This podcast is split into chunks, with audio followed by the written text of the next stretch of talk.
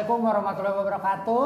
Waalaikumsalam. Jack, mana ya? Ya, balik lagi kita ke podcastnya Om Bambang, obrolan malam bareng sama Litbang. Kali ini gue kedatangan tamu spesial nih. Siapa dia? Ya siapa sih yang nggak kenal gitu kan? Tora Sudiro. Ya, Tora Sudiro gitu kan. Terus gue juga ditemenin sama dua orang dari Litbang. Ada siapa? Mark. Haryono yang di ujung. Rizky Darmawan, kiper Persija, sama Bang Payat, kiper UI, ketua umum Jakmania. Kali ini kita mau bahas apa nih? Kita mau bahas memutar liga di saat pandemi, Bang. Memutar liga di saat pandemi. Kita baru aja kan tanggal 7 Agustus kemarin ya. Iya. Kita ketuk palu, akhirnya liga berjalan lagi di tanggal 1 Oktober 2020. Nah, ada untung atau ruginya sih memutar liga di saat pandemi ini? Nah, kita ulas sama-sama nih bareng-bareng malam ini.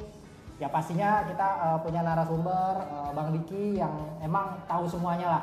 Musik dukun kali ya? Iya. Ya, asal aja udah gitu. Gimana Bang Payat? Mau dimulai? Iya, silakan. Oh, gue yang mulai berarti ya? Iya. Ya udah, kita ngikut aja. Kalau kita ngeliatin liga di Jerman sama di Korea ya, itu berjalan dengan protokol kesehatan yang emang standar mereka gitu.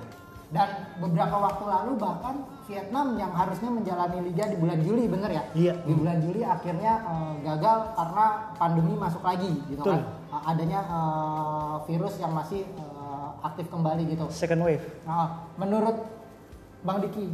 Apa? Gue bingung nanya sama lu. Kenapa? Senyumnya itu loh. Gila. Pantes. Menurut Bang Diky sendiri, layak gak sih liga kita nih berjalan dengan kondisi pandemi seperti ini gitu? Kalau gue pribadi melihatnya ini ditanya layak atau tidak, jelas belum layak. Kenapa? Karena banyak hal yang harus dibikin layak dulu. Kita bicara mengenai kesehatan, artinya harus benar-benar dipikirkan banget kesehatan itu sendiri gitu. Kalau sekarang kan kita seolah-olah gue ulang berkali-kali, karena seolah-olah memaksakan semuanya bisa berjalan dengan normal gitu. Normal dalam arti kata pertandingan sepak bolanya, bukan sepak bola sebagai industri atau hiburan ya, tapi sebagai pertandingannya gitu loh. Gue nggak tahu sih bagaimana kesiapan tim, bagaimana kesiapan pemain, dan juga bagaimana kesiapan federasi maupun PT LIB untuk memutar roda kompetisi ini. Karena ya idealnya sih harusnya ada rekomendasi, ada surat, ada protokol apa segala macam yang menyebutkan bahwa harusnya seperti apa satu pertandingan sepak bola Indonesia itu berjalan gitu loh. Jadi kalau menurut gue, kalau ditanya udah layak apa belum, layak atau tidak, jawaban gue belum layak saat ini. Berarti akan layak pada saatnya nanti gitu? Akan layak ketika semuanya sudah siap, itu sih. Ketika semuanya sudah siap artinya ada prosesnya dulu nih. Proses persiapan itu apa sih?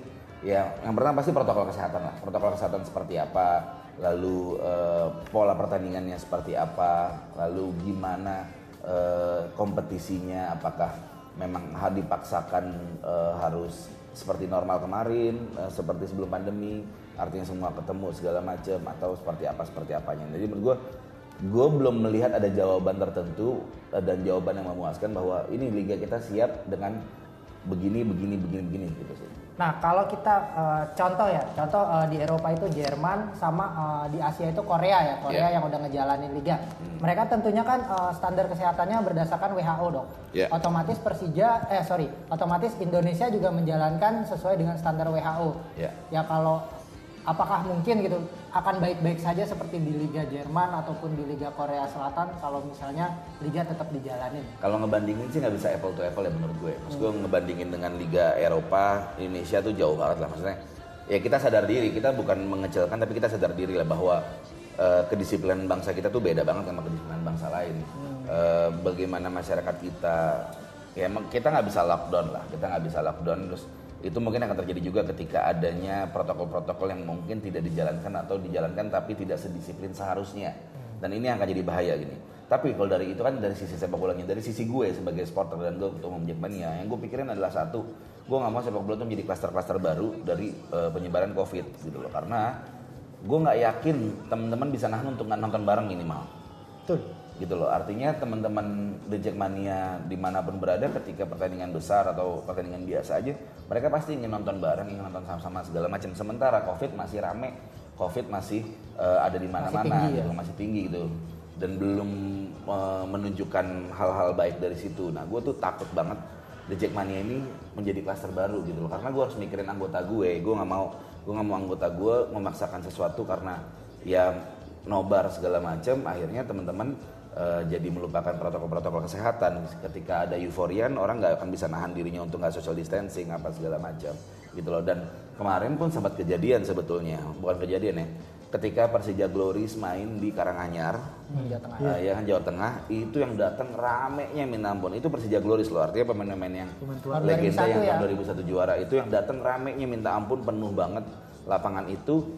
Dan sayangnya teman-teman di sana sedikit lupa tentang protokol kesehatan COVID. Nggak banyak yang pakai masker, nggak banyak juga yang social distancing. Gue sih ya insya Allah dari situ nggak ada apa-apa ya, insya Allah. Tapi kalau ada apa-apa pun gue juga menjadi punya rasa bersalah yang besar untuk tidak mengingatkan teman-teman yang ada di Karanganyar gitu loh. Tapi salutlah sama teman-teman dari Jawa Tengah, gimana mereka antusiasmenya melihat Persija Glories tanding. Kita bayangin nanti, rencananya Persija akan main di Bantul, akan latihan, pasti ada yang nonton. Kenapa? Karena animo Jakmania Jawa Tengah khususnya gitu, itu terhadap Persija tuh luar biasa gitu loh. Dan let's say Persija lawan Persib, Persija lawan Persibaya, Persija lawan Arema, atau Persija lawan tim-tim besar lain main di Bantul gitu ya, gimana kita harus memikirkan gimana caranya teman-teman tidak ada di lingkaran stadion Sultan Agung Bantul sih. Nah itu yang gue pikirin banget. Artinya memang kita butuh komitmen sama-sama dari sisi kita, sisi supporter kita berkomitmen untuk oke, kita jaga kesehatan, kita jaga protokol, kita jaga komitmen sama-sama untuk nonton di rumah segala macam. Tapi kan kita cuma bisa menjaga itu ya, kita bisa berharap gitu. Tapi kan balik lagi bahwa ketika semuanya ini belum melandai turun, ya sebaiknya sih jangan dulu, nunggu ada sesuatu yang positif dulu aja, baru deh yuk kita jalanin lagi sepak bola kita. Ada yang positif bang, 1.000-an per hari. Apa? Ada yang positif bang, 1.000-an sehari. Oh iya, ya, kalau yang positif memang lebih banyak ya, maksudnya maksud gue adalah ya progress, situasi progress. Yang progres, yang positif, yang baik lah gitu loh untuk belum Indonesia. Positif yang via TSP kan, nah, akibat UEFA banyak. Gue nggak tahu sih. Terus Bang Rizky, Bang Payat, kayaknya ada rangkumannya, kalau nggak salah ada beberapa poin itu tentang protokol kesehatan yang harus dijalanin tim. Ada gitu. Ada berapa sih kalau nggak salah? Gue sih nggak langsung ke protokol ya. Ini ada sedikit timeline dari apa namanya awal pandemi di Indonesia kan. Jadi kan kita terakhir main itu kan lawan Bhayangkara di awal Maret ya. Iya. Nah itu partai ketiga, setelah itu diberhentiin. Partai ketiga bukan maksudnya Persija main 3 kali ya. Partai ketiga secara keseluruhan. Pekan tiga maksudnya. Pekan 3. Nah di tanggal 27 Maret 2020 keluar surat dari PSSI untuk menghentikan sementara Liga dengan alasan force majeure. Surat itu udah beredar ke klub-klub sampai ke sponsor juga. Nah tanggal 18 Mei atau hampir 2 bulan kemudian itu PT LIB menggelar rapat umum pemegang saham luar biasa. Keputusan yang diambil di rapat umum itu adalah komisaris utama dan dirut PT LIB juga mundur Pak Cucu Sumantri beserta komisaris-komisaris lainnya. Terus tanggal 13 Juni 2020 RUPS LB PT LIB lagi. Nah itu agendanya memilih orang untuk mengisi posisi yang ditinggalkan pada RUPS sebelumnya. Nah, di tanggal 27 Juni dengan manajemen yang baru, dengan direksi yang baru maksudnya, itu keluar surat kepastian dari PSSI dan PT LIB yang menyatakan bahwa Liga 1 2020 pasti akan dilanjutkan pada tanggal 1 Oktober sampai selesainya pada 28 Februari 2021. Nah, sepanjang dari Maret sampai bulan Juni ini ada kira-kira sampai 3 kali PSSI mengeluarkan protokol yang dibuat untuk menggelar kembali Liga Indonesia. Draftnya ya? Nggak draft juga sih, PSSI nggak bilang draft atau ini rancangan atau apa sih. Pokoknya mereka bilang ini protokol disusun oleh tim dokter PSSI yang sudah mencontoh Jerman dan Korea. Udah itu doang. Oke, berarti dari bulan Maret menuju bulan 27 Juni itu berapa bulan? Maret, April, Mei, 3 bulan. 3 bulan, kayak lebih dari 3 bulan lah ya, lebih dari 3 bulan. Nah, kan in between itu PSSI juga sebetulnya tidak ketika mengeluarkan surat pada bulan Maret itu kan ada tenggang waktu deh kalau nggak salah, sampai dihentikan sementara berapa lama kalau nggak salah, 2 minggu atau berapa deh kalau nggak salah ya. Sampai masa tanggap darurat bencana nasional berakhir, itu kan 2 minggu deh kalau 29 Mei. Oke, 29 Mei, makanya 1 Juni itu akan jadi keputusan lagi. Betul. Tapi ternyata 1 Juni pun tidak ada keputusan apapun, sampai pada akhirnya ada keputusan tanggal 27 Juni itu wacana. Dan baru difikskan kemarin tuh sekitar 2 minggu lalu, hari Jumat 2 minggu lalu tanggal 7 Agustus ya, bahwa Liga akan jalan mulai 1 Oktober sampai 28 Februari. Nah oke, ya harusnya memang dengan durasi dan timeline yang sejauh itu harusnya PSSI sudah menyiapkan berbagai macam kebijakan yang menguntungkan untuk klub dan menguntungkan untuk diri sepak bola sendiri sih maksud gitu. Jadi kenapa? Karena gini, hitung deh dari Maret sampai 29 Mei, itu kan ada berapa bulan? 3 bulan tanpa kabar. Artinya klub harus membayar gaji pemain, walaupun PSSI mengeluarkan surat ya, surat yang isinya kalau nggak salah, gue nggak tahu sih itu surat perintah atau surat rekomendasi sih, karena kan sebenarnya kaitannya antara kontrak antara pemain sama klub itu kan personal ya, nggak di bawah federasi kan gitu. Jadi ketika PSSI atau federasi itu mengeluarkan rekomendasi untuk gaji 25% itu, apakah itu memang berpengaruh dan dilakukan oleh klub atau memang beda gitu loh, karena gue nggak tahu situasinya. Tapi yang jelas kerugian klub ini saat ini sudah sangat banyak banget. Mereka nggak ada pemasukan, mereka harus bayar gaji dari bulan Maret, April, Mei, Juni, Juli, Agustus, September, Oktober, sampai pun nanti jalan amin. Ya sampai Oktober itu berapa bulan, hampir 6 bulan.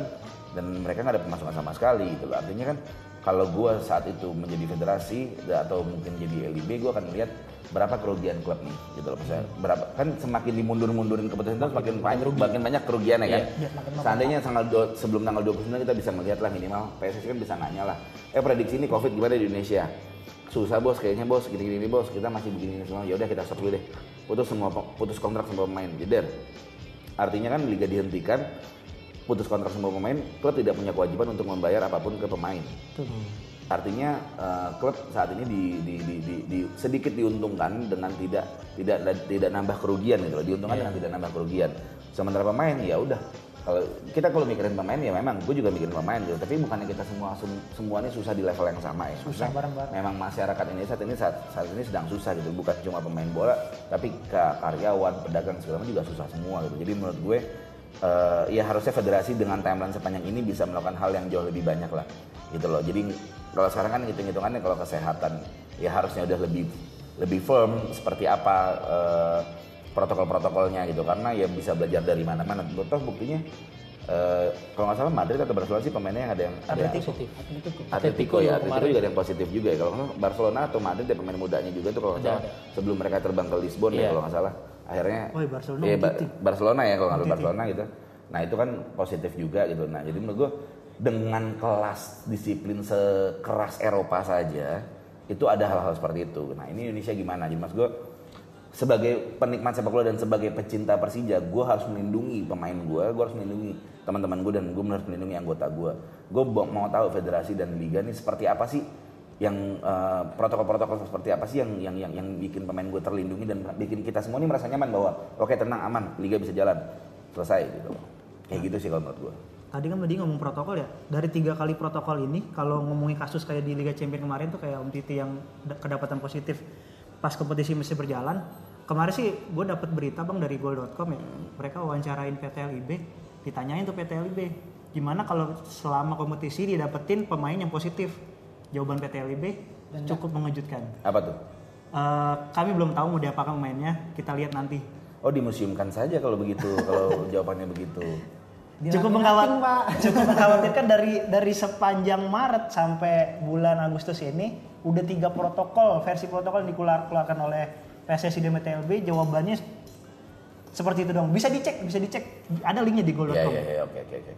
Ya mungkin wartawannya nanya pada orang yang salah aja sih. Iya. Sebetulnya positif thinking yang salah, tidak tepat. Positif thinking aja. Bukan posisinya, bukan kapasitasnya untuk menjawab pertanyaan seperti itu, gitu aja sih. Karena pernah gue baca juga katanya denda di klub ya, kalau misalnya ada yang positif. Itu iya ada juga, tapi yang kemarin diwawancarain itu bilangnya gitu, kita lihat nanti, semoga tidak ada. Oh ya, dengan semoga kita juga ya berdoa ya kan, bertutur biar semuanya aman segala macam bisa juga ya sih. Tapi berarti ini apa? Belum ada benar-benar protokol yang benar-benar strict gitu loh, benar-benar rinci. Maksudnya kan kalau corona ini kan banyak kejadian-kejadian yang sebelumnya nggak bisa diprediksi gitu. Ya, betul. Berarti kan protokolnya ibarat kata nih harus menyiapkan pahit-pahitnya gimana, sampai sepahit-pahitnya gitu. Oke. Nah makanya maksudnya gue nggak tahu sekarang sejauh mana protokol itu gitu loh, karena yang kalau gue melihat dari media ya, dari media, informasi-informasi dari media dari beberapa teman-teman juga seperti itu gitu. Nah tapi kan kita lihat misalkan Persija main di Bantul. Berapa banyak, apakah hotelnya satu hotel semua, lalu apakah gimana protokolnya, latihan apa segala macam, seberapa boleh kenal sama orang, dekat sama orang, ngobrol sama orang segala macam. Dan waktu 5 bulan loh, waktu 5 bulan tuh lama loh bos. Asli. Walaupun sekarang memang udah agak senggang nih, maksudnya udah PSBB-nya udah lumayan berkurang lah ya, maksudnya ya balik lagi memang disiplin kita memang yang gimana-gimana gitu. Gitu sih. PSBB berkurang kan, tapi jumlah yang terjangkit kan tetap tinggi. Iya kan? Sih.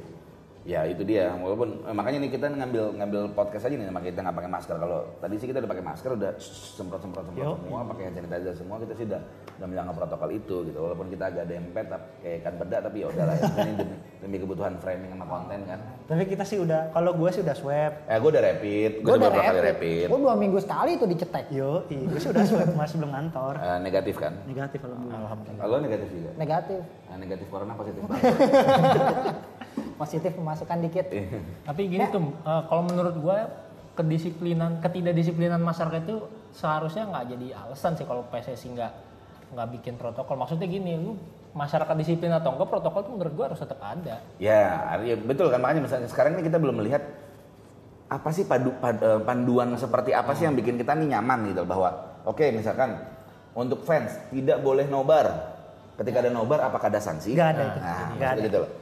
Ketika PSSI atau Liga, PT LIB bekerja sama siapa? Pihak kepolisian atau pemerintah daerah kah? Atau Pemprov dari masing-masing klub, kota klub tersebut, misalkan LIB bekerja sama dengan Polda Metro Jaya dan juga bekerja sama dengan Pemprov DKI Jakarta menyatakan bahwa tolong bantuannya untuk sama-sama kita menjaga biar tidak ada kluster baru, tidak ada nobar segala macamnya. Kenapa nggak kayak begitu gitu maksud gue? Itu kan hal-hal sederhana aja. Nah, tadi pagi gue lihat ya, Kak Viola nge-tweet bahwa belum ada protokol kesehatan untuk klub yang dijalankan pas latihan, Bang. Nah, baru pas pertandingan doang dibikin. Pas pertandingan itu juga belum jelas protokolnya kan. Pas latihan pun nggak jelas. Belum ada bahkan protokolnya.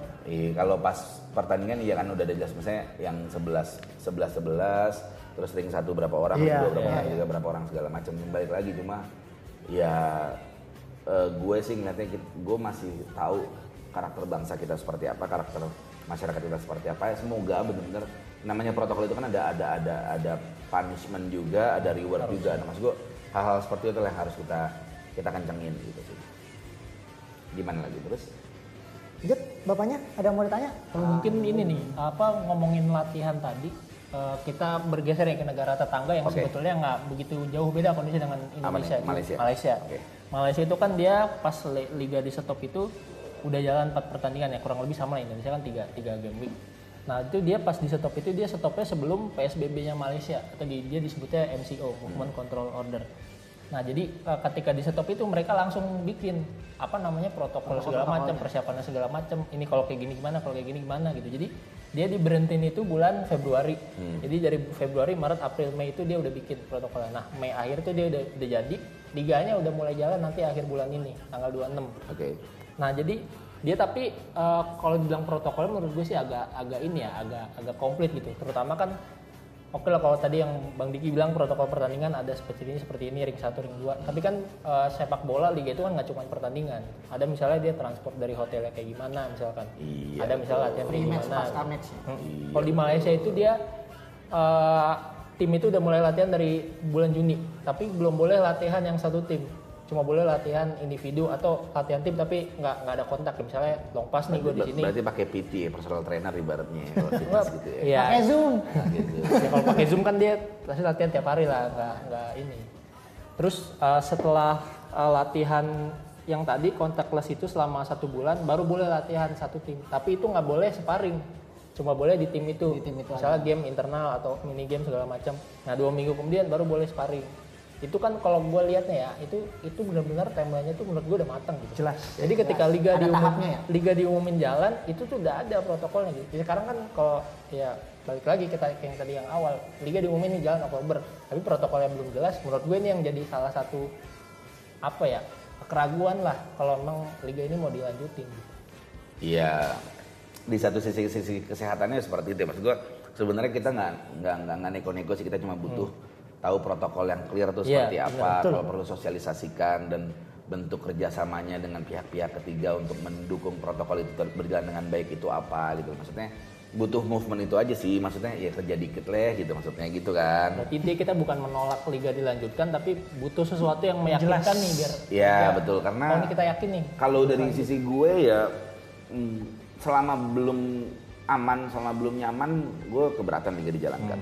Dan gue juga keberatan Persija main di Bantul gitu. Maksudnya kenapa? Karena berat kan? Ya memang sih gitu. Tapi kan memang keberatan gue ini lebih berat. Oh iya. Ketika lebih berat ketika harus mengiyakan liga jalan tapi pandemi masih kayak begini gitu loh.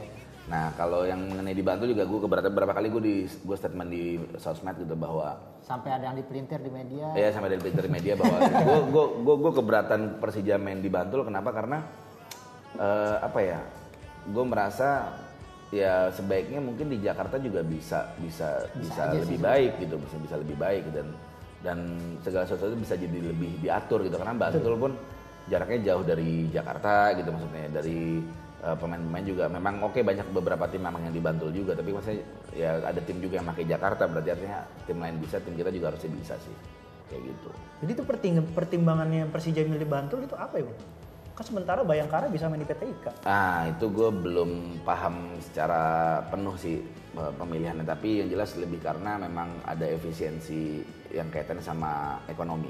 Gitu. Jadi memang ya efisiensi budget sih gitu, karena memang lebih dekat segala macam. Buat away ya? Ya buat away-nya lebih dekat lah kemana-mana. Ya tapi balik lagi ketika kita nyewa bis apa segala macam, sebenarnya sebetulnya hitungannya sama aja, tapi gue nggak tahu hitungannya pasti. Persija memiliki kebijakan itu pasti jauh lebih berpikir dibandingin kita di sini lah, bahwa ini pasti karena gini segala macam, apapun keputusannya kita pasti hargai, tapi kalau bisa ditanya keberatan apa tidak, ya jelas kita keberatan. Nah, karena memang kita maunya lebih dekat ke pemain, kita bisa tahu situasinya seperti apa. Kalau Bantul kan jujur aja teman-teman outsider tuh antusiasmenya itu tinggi luar biasa. Wah, Jawa Tengah tuh luar biasa deh. Jakmania Jawa Tengah tuh luar biasa. Jakmania Jawa Tengah gimana kalau ngomong? Ya sesuai dengan karakternya masing-masing. Nah, mau nanya sih Bang, kan kalau misalkan liga beneran dimulai beneran terjadi. Kan ada wacana dari PSSI buat meniadakan degradasi nih. Menurut Bang Diky tuh bakal mengurangi mengurangi semuanya lah. Mana enak sih kita nonton bola kompetisinya, sisi kompetisinya nggak ada gitu loh. Kompetisi kalau nyari juara semua ya orang juga akan berpikir enggak lah, maksudnya Kalau gue nanggung gitu loh, kayak begini udah. Nih sorry kalau gue kenal dekat banyak pemain asing gitu. Mendingan kalau gue jadi federasi atau gue jadi operator udah musim ini tanpa pemain asing sama sekali. Kalau emang yang dicari adalah tim nasional. Kenapa? Karena kos untuk pemain asing juga tinggi dan itu menyebabkan kos klub itu juga tinggi gitu loh. Kalau kita faktornya ekonomi sama faktornya tim nasional, ya udah tiadakan pemain asing untuk musim ini. Kalau gue sih gitu. Nah, tapi agenda timnas sendiri kan nggak ada kan tahun ini. 2020. Ya kan katanya kan. Kita liga sepak bola harus jalan demi tim nasional, Piala Dunia tahun 2021 di Indonesia. Memang jadi Piala Dunia ya Mas. Karena gue nggak tahu karena tahun depan kan pasti penuh banget, ada Olimpiade, ada Piala Eropa, ya kan? Iya, ada banyak agenda-agenda juga loh. Dan pembangunan infrastruktur gue rasa nggak mungkin. Nggak cukup sebentar gitu. Maksudnya banyak juga stadion-stadion yang harus direnovasi kan. Renovasi betul. Belum dananya. GBK pun pasti harus direnovasi. Belum dananya diketok apa segala macam, maksudnya entah ada apa dana negara, dana daerah segala macam, itu kan butuh proses yang panjang. Nah, birokrasi. Ya gue belum melihat sampai ke situ sih gitu. Jadi kalau memang patokan kita timnas ya udah ayo. Kalau begitu langsung konsen semuanya total aja buat timnas, nggak ada pemain asing. Karena cost pasti berkurang jauh lah. Iya. Pasti. Kalau mengenai kompetitif atau tidak, ya kita nggak bisa jawab ya. Tapi artinya memang pasti ada rasa yang kurang dikit gitu. Tapi Malaysia pernah kayak gitu kan ya kalau nggak salah. Malaysia kalau nggak salah pernah deh. tanpa pemain asing deh. Oh, iya. Saat berapa musim tanpa pemain asing deh kalau nggak salah. Kalau nggak salah yang koreksi mungkin nanti teman-teman. Tapi kan banyak juga memang ya salah satu tujuan kita untuk menggelar sepak bola kan untuk muaranya kan timnas kan. Ya udah, ini kita tes aja langsung mumpung situasi seperti ini. Ya udah pemain-pemain balik lagi ke ekonomi klub lah. Karena dua hal yang gue pikirin, kesehatan dan ekonomi klub. Itu aja. Karena gue nggak mau klub gue atau Persija ya kita harus kesusahan gitu loh. Karena pemain Persija kan gajinya dengan pemain bintang sekarang kita tahu lah gajinya kurang lebih pasti tinggi gitu loh, yeah. Dibanding klub-klub pasti agak lebih tinggi, cost-nya juga mungkin sama dengan yang lain gitu loh. Ya pemasukan dari mana kecuali sponsor, komitmen owner, lalu dari hak siar gitu loh. Rating? Dari enggak rating nggak ada. Rating di akhir. Itu kan hak siar, enggak rating itu udah nggak ada setahu gue. Hak siar dan ya hak siar itu termasuk adalah subsidi dari PT Liga. Nah, ya, makanya kan kemarin sempat ribut-ribut subsidi berapa gitu kan. Ada klub, beberapa klub yang udah bersikap duluan untuk nolak segala macam, sementara Persija adem-adem apa segala macamnya. Gue sih berharap memang Persija aman gitu loh, maksudnya aman di segala hal. Lebih baik gue khawatir tentang kondisi Persija dibandingin gue terlalu percaya diri pada kondisi Persija tapi ternyata mengecewakan, mendingan gue khawatir tapi ternyata nanti bikin bahagia gitu. Nah terus balik lagi masalah kos tim gitu ya, tidak bisa dipungkiri juga kan kita perlu rapid sama swab setiap pertandingan. Nah itu kan beban, jadi beban tim sendiri ya emang Diky ya. Ini kalau menurut gue sih harusnya kan gini, ini nggak tahu nih kalian berdua koreksi ini sebagai yang pintar-pintar, kalau yang ini ya udahlah iya nih gini kan seharusnya LIB dan untung federasi ya kan LIB dan federasi menghadap ke Satgas atau gugus depan apa segala macam COVID itu ya kan, BNPB itu mereka presentasi tentang nih lo sepak bola kita akan jalan kondisinya seperti ini segala macam, pasti di feedback dong dari BNPB. Oke, presentasikan saya terima, atau nih dari kita peraturannya seperti apa, masukan bla bla bla segala macam, diolah lagi. Nah dari sini kan berarti balik lagi ke PSSI kan, nah PSSI atau LIB ini kan balik lagi ke klub, benar nggak? Ke klub diinformasikan. Guys, ini loh protokol kita berdasarkan rekomendasi dari ini segala macam A, B, C, D, F, G. Pilihannya kan ada 3. Satu, klub menerima. Yang kedua, ada apa dispensasi terhadap protokol. Maksudnya yang ini oke, tapi yang ini jangan deh. Soalnya kayaknya masih aman segala. Yang ketiga, atau tolak sama sekali. Yang keempat, ada 4 bahkan. Yang keempat, ya udah kalau memang oke, semua pemerintah dong biayain atau ada PSSI dong biayain untuk menjalankan protokol itu gitu. Karena balik lagi nanti kan ke kos kan baliknya kan. Nah itu sih menurut gue yang seharusnya kita pikirin dan harus kita lihat bagaimana kinerja dari federasi maupun dari operator untuk menghadapi pandemi ini. Tapi dengan segala hormat gue yakin orang-orang di PSSI dan orang-orang di PT Liga adalah orang-orang yang memang capable untuk menjalankan ini, hanya saja mungkin memang belum menemukan formula yang pas untuk menyelesaikan sepak bola di era pandemi ini. Tapi ya Bang Diky, Bang Afrizal, kemarin sih dari rilisnya PT LIB tanggal 7 kemarin, mereka menyatakan kalau untuk swab sebelum Liga, ya itu kan ada berapa bulan ya? Sekarang berapa sih, bulan Agustus itu, sampai kick-off tanggal 1 Oktober, itu swab test dan rapid segala macam itu ditanggung klub masing-masing. Selama Liga bergulir 2 minggu sekali, swab test ditanggung oleh PT LIB yang dibantu oleh BNPB. Ya alhamdulillah, maksudnya kayak gitu kan alhamdulillah kalau swab test segala macam. Tapi kan gini, yang di swab test itu siapa aja? Nah kalau menurut protokol yang udah dibikin sih, itu pemain, staf latih, dan official. Kalau dihitung Persija ya, data terakhir yang gue dapat Bang 40 orang. Nah kalau manajer termasuk ya? Iya, itu 40 orang. Tim termasuk media officer. Itu belum, media officer belum. Nah, gitu. Tim media, itu belum. Lalu apakah tim hotelnya juga harus di-swab tiap 2 minggu? Kokinya seperti apa? Kita nggak ada yang tahu loh. Maksudnya kita ngumpulin orang di satu gedung yang sama dalam waktu yang lama, dan apakah pemain itu ketika mengunjungi tamu atau dikunjungi tamu harus tes rapid juga apa segala macam gitu. Karena kan kayak sekarang kita pergi keluar kota aja kan memang ribet kan, maksudnya kita naik pesawat, kita misalnya kita ke Medan gitu, kita ke Medan maka di Medan kita dianggap ODP gitu loh, sama 14 hari nggak bisa karantina tapi akan dikomunikasikan terus gitu. Nah itu memang terjadi gitu, jadi menurut gue memang harus ya clear dulu aja deh gitu loh. Yang clear aja, seenggaknya kan kalau sesuatunya enak kita pasti aman dan nyaman gitu loh. Betul. Jadi tapi gini, menurut kalian nih, tim Litbang Jakmania, gue balik tanya sekarang. Jika memang nanti Liga dijalankan,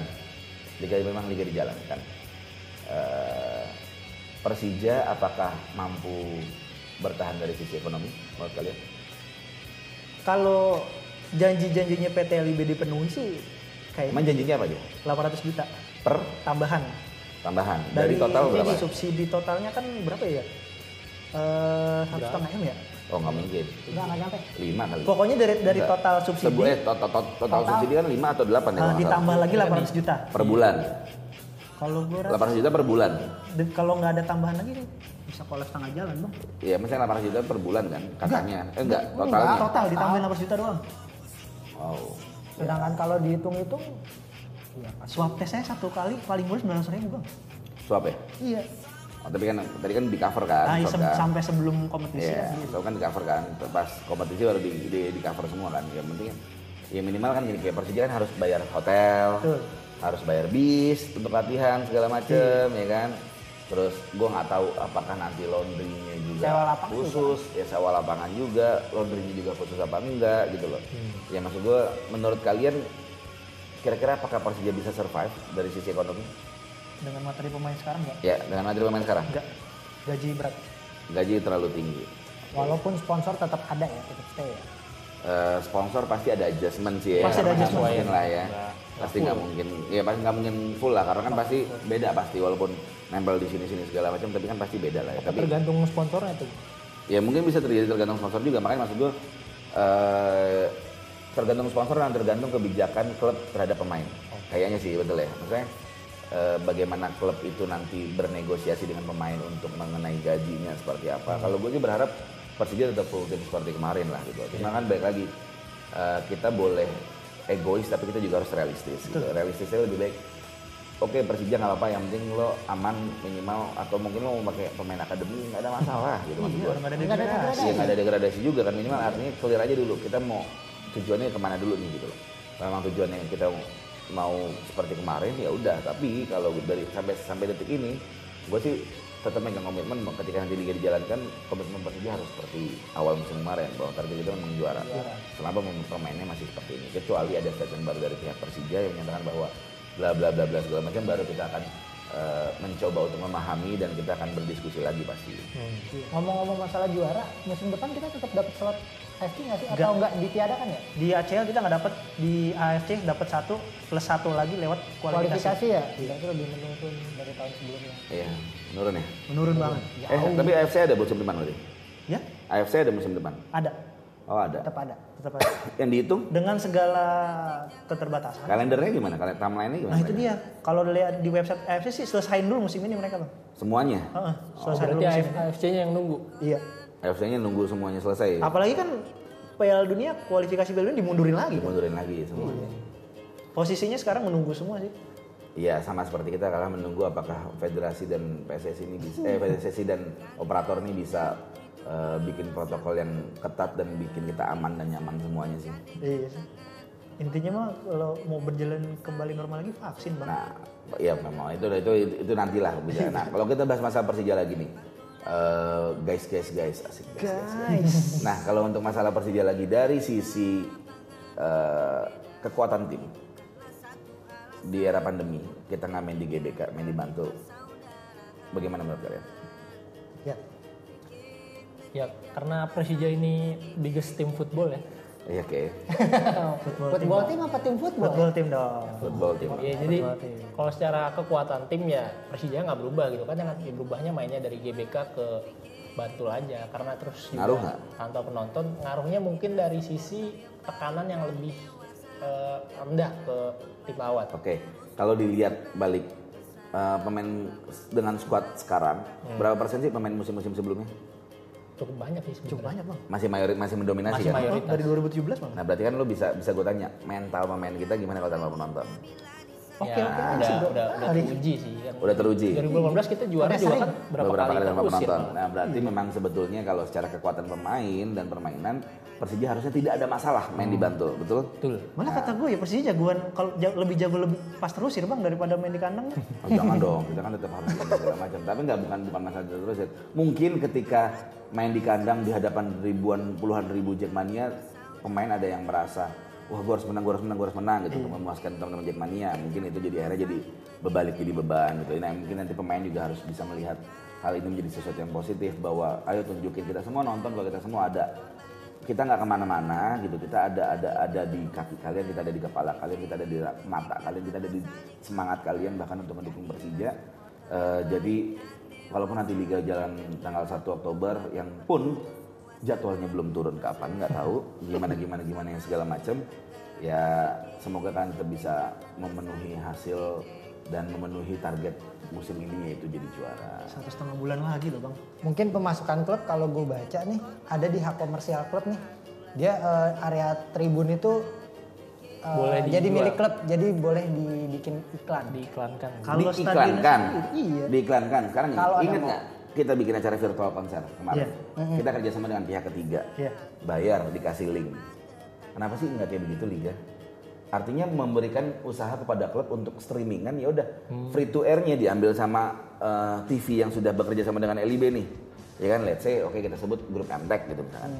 Selanjutnya streaming ada di video kan, ya kan ada video kan. Boleh nggak sih harusnya Liga berpihak kepada klub untuk gimana caranya klub untuk tetap bisa ada pemasukan dari penonton gitu loh. Penontonnya apa ya? Penonton streaming apa kan dengan bisa pakai dengan cara kita kemarin kerjasama dengan pihak ketiga kita beli sebesar 50.000 kita dikasih link kan. Artinya ada pemasukan juga untuk klub itu gitu. Nah, kita juga bisa mengkampanyekan itu ke teman-teman kita semua dimanapun Jakmania berada untuk ayo beli tiket online Persija nonton streaming di handphone bla bla bla bla bla segala macam. Mau ya jangan nobar gitu maksudnya. Jangan nobar terus kita nonton di handphone masing-masing. Kenapa sama aja kita beli 50.000 itu kita sama aja nge-support Persija dan itu masuk ke Persija itu kan akan jadi sesuatu yang lebih menarik bagi klub gitu untuk ngejalanin ini. Seenggaknya ada nafas bantuan nih kayak gitu. Setuju nggak kalian? Setuju kalau kayak gitu. Setuju. Tapi mungkin nggak sih kayak gitu? Kalau dilihat dari kontraknya sih kayaknya emang agak susah karena kan kontrak hak siar itu kan termasuk yang paling strict lah. Iya. Yeah. Kalau menurut gue ya kayak free to air ya emang free kan berarti di TV biasa. Tapi yang buat streaming TV kabel ini memang agak strict. Bahkan dia kayak misalnya highlight saja gitu. Nggak boleh di-upload ke YouTube dalam selang berapa jam gitu. Nah makanya maksud gue kan berarti artinya bisa nggak nih LIB atau federasi ini menegosiasi terhadap pihak MTEK atau TV untuk bisa nggak oke misalnya nilai lo 100.000 rupiah yaudah lo kasih gue jadinya 90.000 rupiah deh. Lo nggak usah bayar 10.000 rupiahnya tapi diskon, boleh ya streamingnya dikasih ke klub juga untuk mereka bisa hidup gitu loh. Artinya kita sebagai fans klub masing-masing akan berlomba-lomba untuk menghidupi klub kita. Betul nggak? Itu kan jadi sesuatu yang positif gitu loh. Nah itu sih yang ada di kepala gue, tapi nggak tahu mungkin bapak-bapak yang ada di sana mungkin memiliki kebijakan lain. Ya siapa tahu abis nonton ini jadi berpikir. Ya mungkin lah. Jangan lupa kasih linknya ke dia. Yeah. Ada kan nomor WhatsApp-nya? Oke, kayaknya mungkin itu aja obrolan kita pada malam hari ini karena udah malam banget ini. Malam banget, udah waktunya untuk istirahat, udah waktunya untuk mimi cantik. Mimi cantik di mana ya? Mimi cantik di rumah. Mimi apaan tuh? Mimi susu. Mimi cucu. Jadi pokoknya buat teman-teman Jakmania ini adalah podcast Om Bambang. Om Bambang. Artinya adalah obrolan malam bareng sama Litbang. Oke, Litbang ini ada Afrizal, kabitnya, lalu ada Payat, Rizky ini di bidang Litbang Persija, Payat. Litbang Persija juga. Jadi dua-duanya ini adalah orang yang memerhatikan Persija ketika Persija tanding dan suka bikin statistik segala macam gitu. Jadi kalau buat teman-teman mau penasaran atau pengen lihat lagi seperti apa Om Bambang selanjutnya, pantengin terus channelnya Infocom Jakmania di YouTube dan juga Infocom Jakmania di platform musik ya, platform apa tuh istilahnya tuh ya? Streaming musik, ya, streaming musik lah gitulah pokoknya. Ya tahu lah. Ya tahu lah pokoknya lah ya. Soalnya temen belum ya. Kerjasama, jadi kita belum bisa nyebut merek ya. Jadi belum bisa. Soalnya abis ini langsung dihubungin kan? Dihubungi kerjasama, kita punya pasar yang bagus, cie gitu aja. Cie gitu. Ujung-ujungnya. Kalau begitu gue pamit, gue Diky Soemarno, ketua umum Jakmania. Gue Afrizal, kabit Litbang Jakmania. Gue Payat, Litbang Jakmania. Gue Payat. Gue Rizky, anak buahnya Bang Afrizal sama Bang siapa? Bang Tora Sudiro ya. Oh iya. Tora Sudiro undur diri lah. Ya. Makasih. Jack. Man ya.